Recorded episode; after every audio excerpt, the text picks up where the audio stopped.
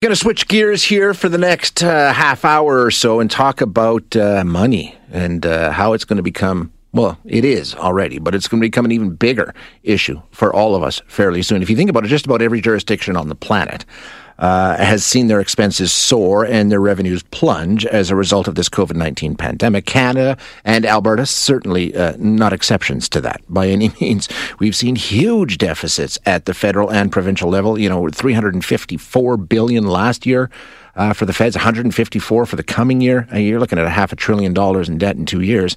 Um, same story in Alberta. We're seeing big, big deficits as we try and make our way through this. So whether you think that was money well spent or all a massive waste doesn't matter. The bills are going to have to be paid. And ultimately, you and I are going to have to pay them. Bill Robson is CEO of the CD Howe Institute, and he joins us now to talk a bit more about the situation that we're in and how we get out of it. Bill, thanks for taking some time today. Appreciate it. Well, it's my pleasure to be here. I'm sorry the topic isn't more cheerful, but we'll see what we can do. hey, it's the reality of the world we're living in, Bill. Nothing we can do to get around it. Well, that that is that is true, and uh, uh, I'll just uh, lead in, I guess, by recapping a little bit of what you said in, in slightly different words. Um, it's uh, true right now that uh, governments are, are running big deficits yeah. uh, because of the pandemic. Um, when you look over time, though, uh, even uh, you know, no matter in a sense what happens with interest payments uh, and, and, growth rates, it might be a few cents one way or the other, but in the long run, you end up paying a dollar in tax for every program you spend, give or take a nickel.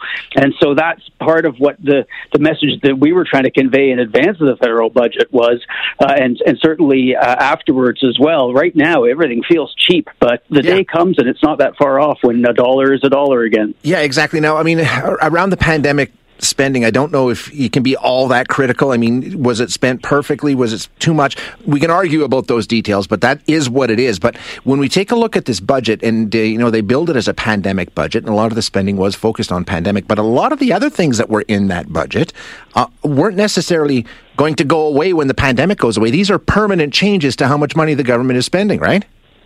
They are, and one of the things that's troubling is that uh, you know normally a five-year uh, outlook in a budget is is pretty good. It's certainly better than you know just one or two as we've been getting uh, recently with no proper budget. Uh, but a lot of the spending that they're talking about doing in the short run uh, does fade out over the course of the projection period, uh, and yet at the end of it, the federal government's quite a bit bigger than they were prefiguring even back in the fall. And so uh, we have uh, had it sort of slip through. Some people talk about this as an opportunity.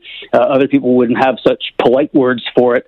Uh, fact is that the federal government's getting quite a bit bigger uh, in the background here, and that is ongoing spending, and uh, the bill for that inevitably is going to come due. Um, yeah, and th- that's the issue. Um, now, the other thing I wanted to ask you about, as a guy who studies these kinds of issues, not that long ago, we used to talk about deficits and debt, and you know the growing debt and servicing the debt. That's what we talked about. That was the issue. That was the main concern. Suddenly, we're now talking about debt to GDP ratios and how those are what's really important. It doesn't matter how much deficit and debt you're running up, it's debt to GDP. What is that, and why is it now the, the, the parameter that we hear about? It's always mattered for some purposes.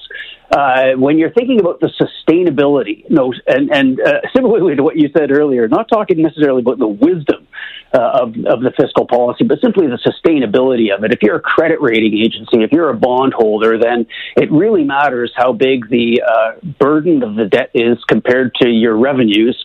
And a lot of people use GDP as a, a shorthand indicator of how much revenue the economy might generate. So, as a matter of uh, sustainability and our ability to service the debt, whether it, we ran it up wisely or foolishly. If you see the debt to GDP ratio coming down, that's reassuring. If you see it going up, that's scary. Um, one of the problems that I have, though, uh, with with the debt to GDP ratio used as sort of a target for fiscal policy is it's such a squishy thing. Um, mm-hmm. What GDP does is out of your control, and although we all get used to saying GDP, you know, it's the economy. Um, it's it's not a very compelling type of a number. I much prefer budget balance. I think budget balance is a much better uh, way of thinking about how to run the budget itself. Uh, not least because when you you when you got zero on the bottom line as your target, or some you know definite number on the bottom line as a target, every smart idea for a dollar of spending uh, brings with it the important challenge of, of saying, okay, well, you want a dollar here, so where are you going to save a dollar, or are you really prepared to raise a dollar in tax? The debt to GDP ratio just doesn't, doesn't give you that kind of discipline. Um, okay, let's let's say that that is what we're talking about now, uh, debt to GDP. Where are we in terms of that parameter? Are we in a, in a you know what the economic experts would say is a reasonable position? If you take a static uh, snapshot of it, you'd say, okay, this is something that we can live with. Uh, other countries have similar levels of debt. Um, when you start to play it out over time, though, there's a very problematic uh, thing happening, and it's not so much the federal government. The federal government tends to have uh, some buoyant revenue sources, and its spending isn't as strongly geared to dem- uh, demographic change, particularly as the provinces are, because the provinces are on the front line of healthcare. So when you add the provinces and the federal government up together, and you start to project a few years out, uh, you do see the overall debt ratio getting up to 100% of GDP and then continuing to rise.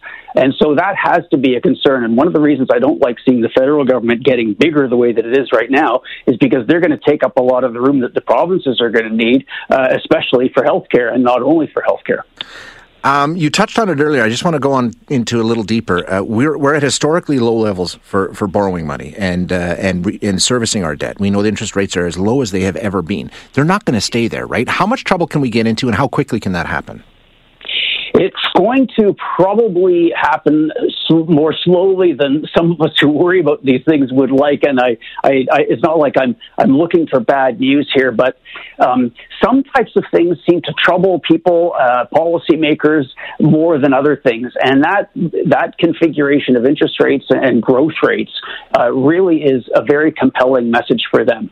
Um, the key relationship is between interest rates and growth rates. If the economy is growing faster than the rate of interest, and right now it is, we're bouncing back from the pandemic happily, and borrowing costs are still very low. Uh, what that means is that you can continue to run deficits because your uh, economy, your tax base is going to grow faster than the interest on the debt can compound, and that's a very nice situation to be in. But as you say, uh, it can turn around. We've been in the opposite situation in the past, and that was no fun, where you had interest rates mm-hmm. considerably higher than growth rates. And the thing that I would just say about it is, um, it, it's a great situation to be in. As soon as you start to count on it, uh, it's not just the world being perverse on you. It's that you don't worry about your debt so much. You borrow more. That pushes interest rates up, and you're not worrying about growth. Clearly, the federal government they talk about stimulus in the short run, but where are the things that would help us grow long term in this budget? I see very little of that. So they're not paying attention to either side of it. And if you're not trying to get your growth rate up and concentrating on keeping your interest costs down, shouldn't be surprised if that reverses. Um, okay, so let's get to the elephant in the room here. We've got to pay these bills, no matter how big they get and how fast they change. We've got uh, so we're looking at increased taxes, right? That's the only possible remedy here, isn't it? Well, it, yes, it is. If you want a permanently higher government, you're going to have to pay permanently higher taxes. In the CD Howe Institute's shadow budget, we pointed at the possibility of a GST increase, yep. uh, not because we thought it would be politically popular, quite the opposite, but uh, for one, I mean, partly because it's the most robust and sturdy uh, tax base there is. People who think that you're going to do something on capital gains inclusion rates, which they're talking about in the U.S. right now, or or having a luxury tax or some kind of wealth tax on on very wealthy people, it's just not going to raise the kinds of money that we're talking about here. The GST is a very powerful revenue raiser. Every percentage point on the GST is about ten billion dollars uh, right now.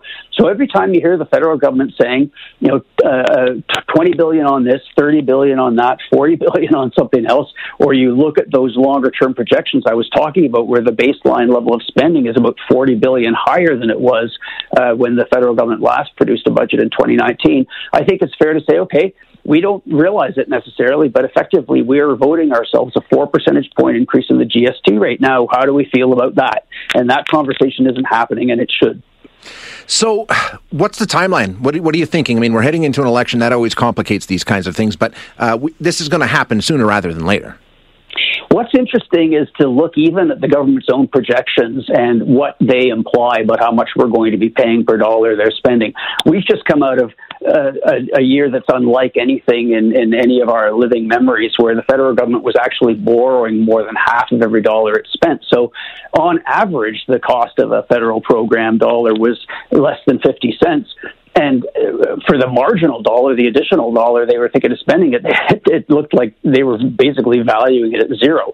If you look at the projections in the budget, you see that number, less than 50 cents, uh, climb very rapidly. Uh, 80 odd cents in a couple of years, 95 cents a couple of years after that. So even inside the budget projections, and these are projections that are super optimistic when it comes to growth rates uh, being high and interest rates being low, even then, uh, the the program cost of a dollar of uh, sorry the tax cost of a dollar program spending is is back up to 95 cents. So that sticker shock is coming, mm-hmm. uh, and we don't yet know how we're going to be charged for it, but it's going to happen. We've talked primarily about the federal budget. Uh, understandably, it came out this week, but Alberta's in a similar situation uh, with revenue issues and spending issues. So, um, are we going to be looking at more taxes in Alberta too? I mean, you know as well as I do, it's been a political suicide tax when you mentioned the PST in Alberta. Well, I if it were up to me, and this is why I'm not an elected politician, uh, I would be looking at a sales tax. I just think you want a good, robust tax mix. You don't want to be always relying on corporate profits, uh, especially when uh, they are as cyclical as they tend to be in a, in a resource based economy. So uh, I, I would opt for it. I'll just say that. And uh, uh, I can't hear the reaction of your listeners, but I, I know a lot of people w- won't like to hear that. I, one of the things that I, I think every province needs uh, over time is a bit more fiscal room, uh, which is sort of a clinical way of saying room to raise taxes. I said already, I don't like the feds getting big the way they are mm-hmm. right now because they're eating up that room.